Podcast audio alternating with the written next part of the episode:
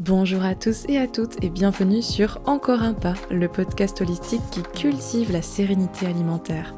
Je suis Alizé Perrin, sophrologue certifiée spécialisée dans les compulsions et je vous aide à vous réconcilier avec la nourriture et votre corps. Et bienvenue dans l'épisode 16 de mon podcast. Nouvelle année, nouveaux projets, nouveaux sujets de podcast aussi d'ailleurs. Et je vous souhaite d'ailleurs à tous et à toutes euh, une très très belle année, pleine d'épanouissement et surtout, surtout la santé en priorité. Pour moi, c'est une priorité en tout cas, donc je, vous le souhaite vraiment, c'est hyper important. Santé physique, santé mentale.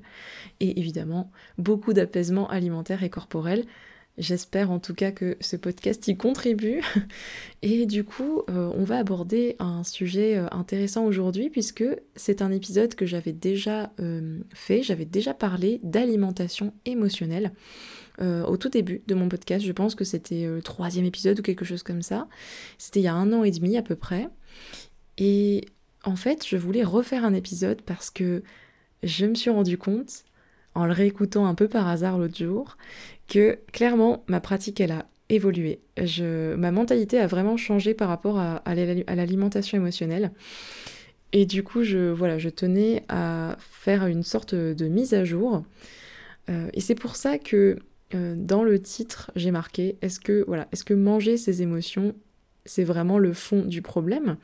Parce que dans l'épisode précédent sur ce sujet, euh, c'était un peu le fond de ma pensée, c'était bon, euh, comment faire pour ne plus avoir euh, d'alimentation émotionnelle, comment faire pour ne plus manger ses émotions, voilà, et je vous donnais des petits conseils, etc. Aujourd'hui, je vais nuancer un petit peu ces propos-là, ces propos qui ne sont pas non plus nocifs, négatifs, mais je pense qu'il faut apporter une nuance, et vous allez voir pourquoi. du coup, dans un premier temps, je tiens à redéfinir l'alimentation émotionnelle c'est donc une prise alimentaire qui fait suite à une émotion difficile à gérer. Donc ça va être soit une émotion du coup euh, négative, en tout cas perçue comme négative, de type euh, voilà tristesse, colère, et vous avez besoin de vous réconforter, voire de vous anesthésier. La nourriture à ce moment-là c'est euh, un doudou. Mais ça peut être aussi suite à une émotion perçue comme positive, voilà une, une joie intense par exemple, que vous avez envie d'amplifier ou de prolonger avec de la nourriture plaisir. La nourriture utilisée à ce moment-là, c'est souvent euh, quelque chose de sucré, de gras, une nourriture qui va vous procurer un plaisir immédiat. Euh, donc le sucre notamment, c'est un plaisir immédiat. Et, c'est totalement normal. Vous allez, je pense pas que vous allez vous réconforter avec des brocolis, même si le brocoli c'est très bon. Euh, voilà. Mais euh, donc c'est totalement normal de, se tourner à ce moment-là vers des aliments plus sucrés, plus gras que d'habitude. Ou des choses un peu croquantes, salées, comme les chips, euh, voilà. C'est totalement ok. Je tenais à rappeler la définition parce qu'il y a beaucoup de personnes qui confondent l'alimentation émotionnelle avec les compulsions dues aux restrictions. Les compulsions de type, euh, voilà, si vous n'avez pas beaucoup mangé dans la journée, vous êtes en restriction, vous êtes au régime, et que le soir, euh, vous, vous, mangez beaucoup euh, de manière compulsive, etc. voilà, à ne pas confondre. J'ai souvent eu des personnes en accompagnement qui m'ont dit, voilà, j'ai de l'alimentation émotionnelle, et quand on a regardé d'un peu plus près, en fait, on se rendait compte que cette personne ne mangeait pas beaucoup et était en, privation, hein, et du coup, forcément, euh, ça engendrait une compensation de, son corps pour survivre, tout simplement. Donc voilà, déjà, euh, c'est pas parce que donc c'est pas parce que vous avez une alimentation compulsive que c'est forcément de l'alimentation émotionnelle. Euh, et, je tiens à rappeler aussi que rien de tout ça n'est grave dans le sens vous ne faites rien de mal en fait. Mais ça, on va y revenir après là-dessus. Donc une autre question importante à aborder, parce qu'on me la pose souvent, c'est est-ce que c'est normal de faire ça? Est-ce que c'est normal de manger sous le coup des émotions voilà, c'est on a tendance à, chercher à se rassurer sur, en tant qu'être humain, hein, sur notre normalité. Est-ce que par rapport aux autres, euh, c'est ok?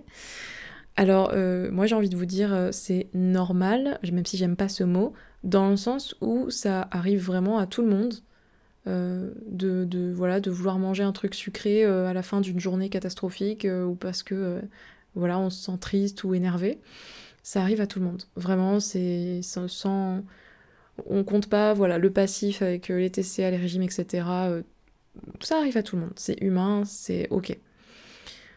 Mais il y a forcément un cas où ce n'est pas OK. C'est à partir du moment où, selon vos limites, selon vos ressentis, ça devient une source de souffrance. si vous voilà, si ça vous arrive très très souvent de manger sous le coup des émotions, là c'est problématique.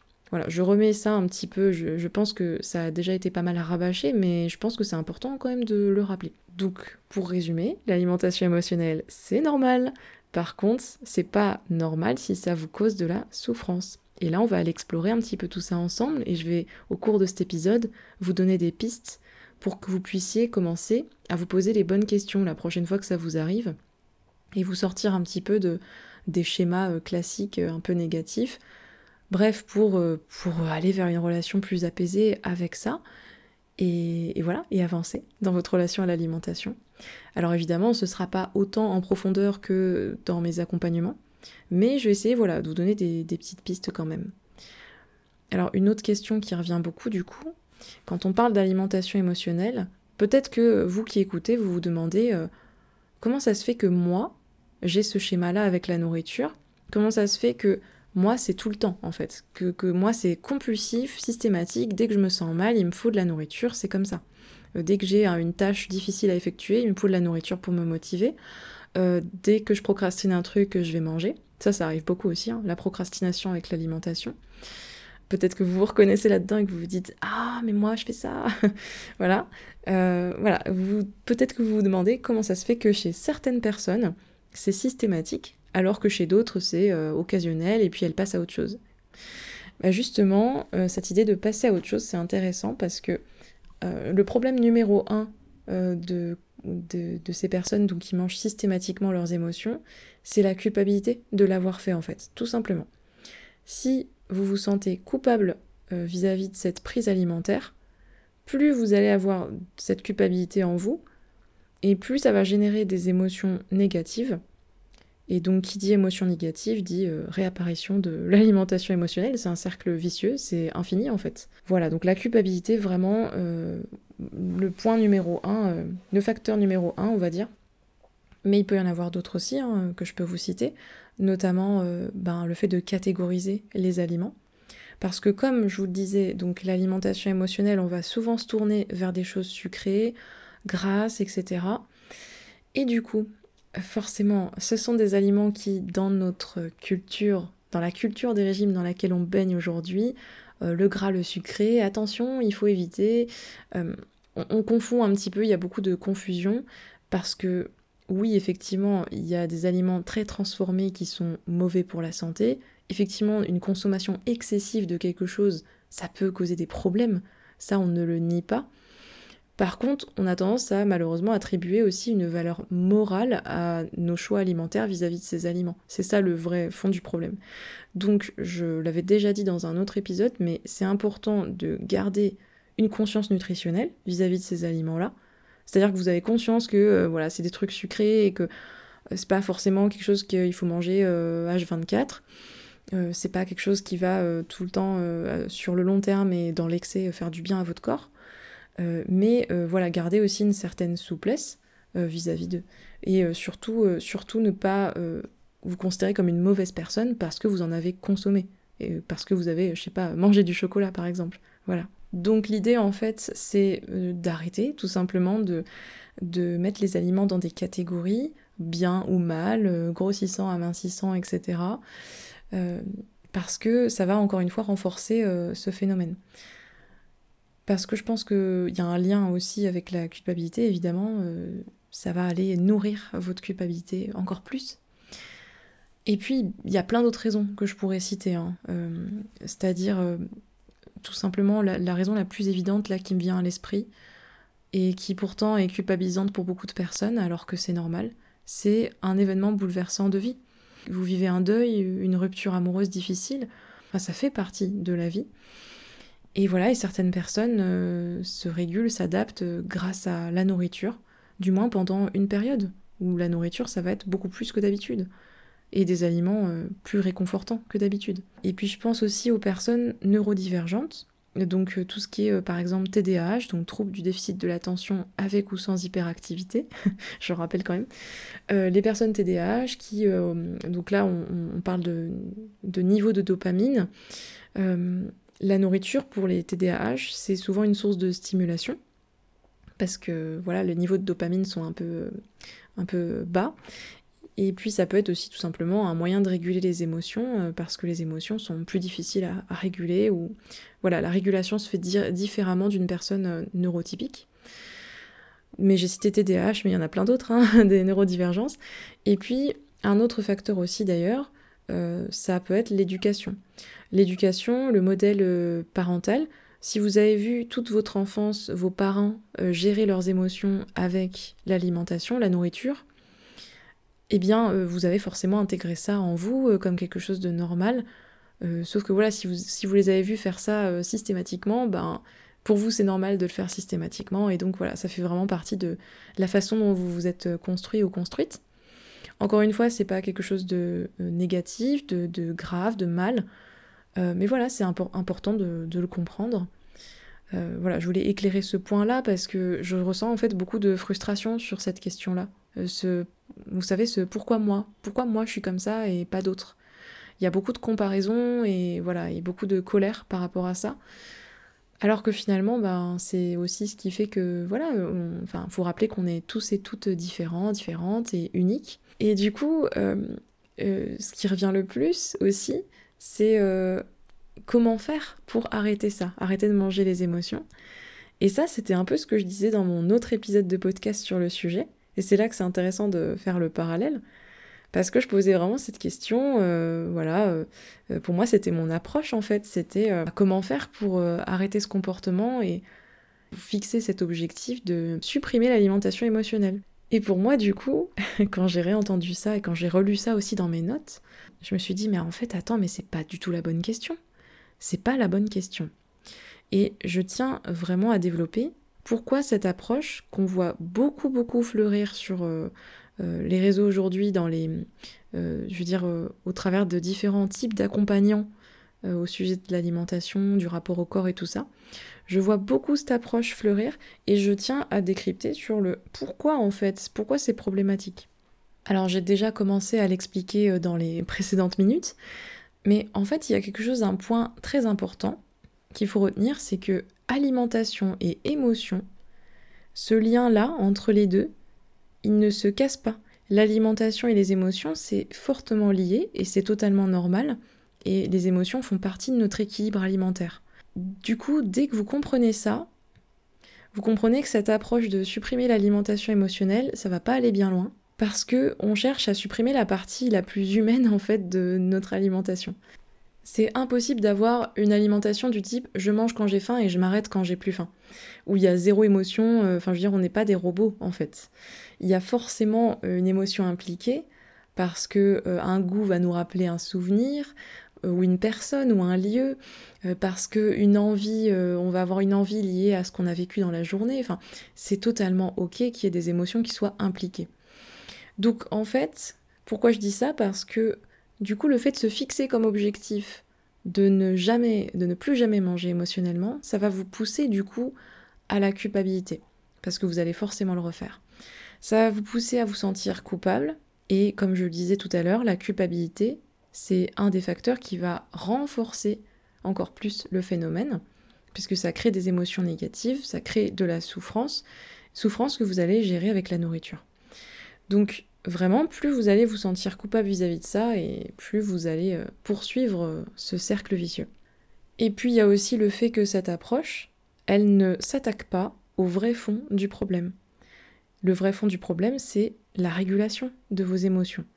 Ce n'est ni la nourriture, ni vos émotions. En fait, je vous invite vraiment à commencer à voir ces prises alimentaires comme un symptôme de quelque chose, un signe. Voyez-le vraiment comme un signe et à partir de là, vous allez voir que déjà, euh, ça va faire un effet un peu domino et voilà, votre mentalité va commencer à changer euh, euh, en profondeur. Et donc, donc l'erreur en fait numéro un finalement, c'est d'avoir tendance à se dire il faut que je change d'alimentation ou alors il faut que, que je maîtrise mes émotions, etc. Alors que pas du tout. Les émotions, de toute façon, quoi qu'il arrive, vous en aurez. ça, c'est voilà, c'est sûr. Et puis, bah, c'est pas un problème de nourriture. Parce que, comme je vous l'expliquais, on on est très humain, on est des êtres humains et on va se tourner vers des aliments sucrés gras. Et c'est un mécanisme naturel, normal. Donc pour moi, en fait, quelque chose d'un peu plus sain, et c'est là que j'ai vraiment évolué dans ma pratique, c'est pour ça que je vous partage ça, c'est hyper intéressant, ce serait une approche en deux temps. Dans un premier temps, éloigner la culpabilité liée à cette alimentation émotionnelle pour totalement normaliser la chose. Vraiment, il faut que ce soit fluide, que voilà, qu'il y ait une prise de recul, un lâcher prise par rapport à ça. En fait, un, changement de mentalité euh, profond finalement. C'est normal, c'est voilà, je vis le truc comme une expérience, je passe à autre chose. Voilà, c'est ce qu'on vise comme objectif. Et, euh, donc vous voyez que là, il ne s'agit pas du tout de, supprimer les émotions, de se maîtriser, euh, de, euh, de, changer de type d'aliment ou quoi que ce soit de ce type-là. C'est juste en fait un travail d'acceptation et de, voilà, de, recul sur soi-même et de bienveillance envers soi-même aussi. Euh, mais ça se fait pas en un claquement de doigts. Quand je vous dis ça, euh, voilà, c'est pas ah ça y est, maintenant vous allez pouvoir le, faire. Je pense que vraiment c'est là que bah, c'est normal en fait, ça nécessite un accompagnement. Clairement, c'est pas évident de faire ça tout seul. Et du coup, dans un deuxième temps, euh, l'idée, le travail, ce serait de construire un panel, euh, une sorte de jeu de cartes d'activités bien-être.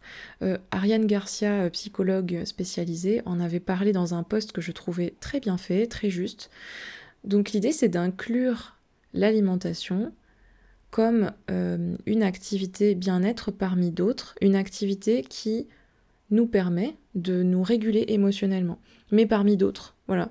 C'est-à-dire qu'il peut y avoir euh, la danse, euh, l'écriture, la marche, la musique, un film réconfortant, voilà, toutes ces choses-là, vous voyez. Bah moi j'aime faire ça dans mes accompagnements. Au fur et à mesure, on construit euh, un panel d'activités bien-être et on inclut la nourriture dedans parce que c'est au même niveau que les autres. La nourriture ne prend plus toute la place et n'est plus la réponse dominante, la réponse systématique. C'est vraiment ça le cœur du travail sur euh, l'alimentation émotionnelle. Une fois que la culpabilité, elle est éloignée et qu'on n'est plus dans, dans cet auto-renforcement un peu, euh, voilà, euh, eh bien on peut faire ce travail sur ben, diversifier en fait les sources de, les moyens de régulation. Voilà, c'est vraiment ça. Donc trouvez vos moyens de régulation et les diversifier le plus possible, et puis normaliser le fait que la nourriture en fasse partie.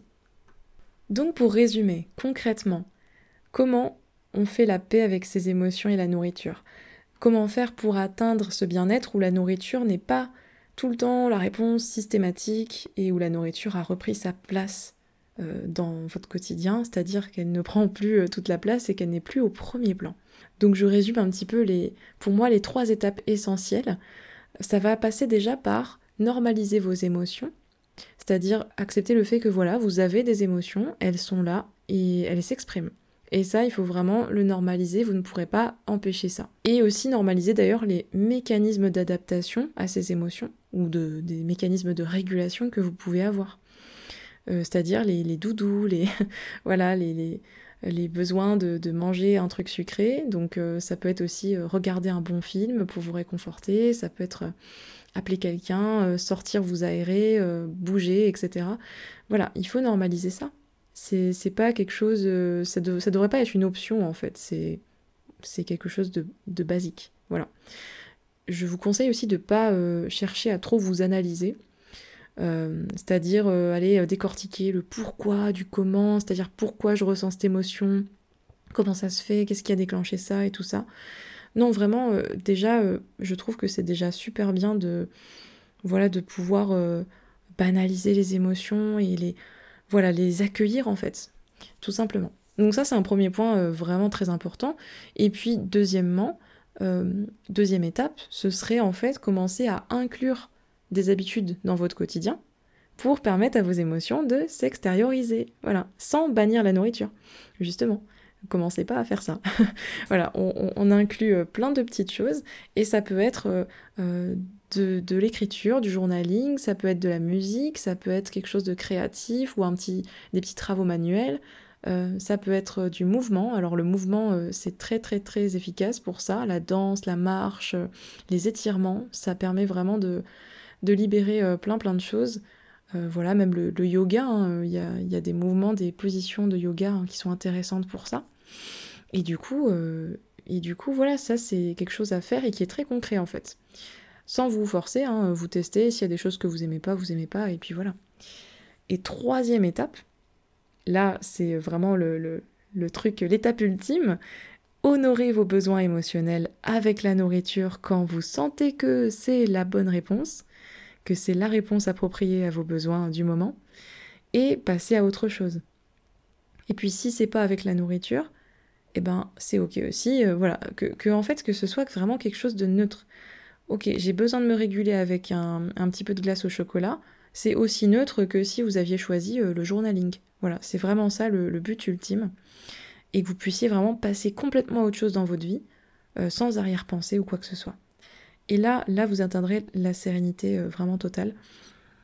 Et peut-être que là, au moment où je vous dis ça, vous avez cette pensée, mais attends, mais si je fais ça, je vais tout le temps manger du chocolat, etc. Et eh bien, comme je vous l'expliquais, euh, c'est comme c'est un cercle vicieux que vous cassez, vous créez un cercle vertueux. Plus vous allez accepter le fait que c'est ok de vous réguler avec la nourriture, et euh, moins en fait vous allez avoir envie d'y revenir systématiquement. Et comme je le disais, voilà, ça va, tout va rentrer progressivement dans l'ordre. Euh, même si je résume grossièrement et que je, vous disais, hein, c'est là on n'est pas dans un accompagnement, chaque cas est, différent. Mais voilà, en gros, vous vous auto-régulez petit à petit en changeant de mentalité. Voilà. Et c'est sur ces mots que je vais conclure ce podcast. Et franchement, je suis super contente d'avoir pu euh, mettre à jour en fait ce sujet sur mon, sur mon podcast. C'est très important pour moi euh, dans ma pratique et puis euh, pour vous aussi du coup. J'espère vraiment que ça vous a donné des clés, que ça vous aura permis d'avoir quelques prises de conscience. En tout cas, je serais ravie d'avoir vos avis sur la question. N'hésitez pas à m'envoyer des petits messages sur les réseaux sociaux. Vous pouvez me trouver sous le nom de Encore un pas ou Alice Perrin si vous tapez ça dans la barre de recherche. Je serais vraiment ravie de, répondre à vos petits messages. Et puis si cet épisode vous a plu ou si vous aimez le podcast, n'oubliez pas de lui laisser une note de 5 étoiles sur Spotify, Apple, etc. Ça m'aide beaucoup. Et puis ça me permet de, voilà, de continuer mon travail. Et euh, je vous remercie de m'avoir écouté. Je vous souhaite une très belle journée et je vous dis à bientôt pour un prochain épisode.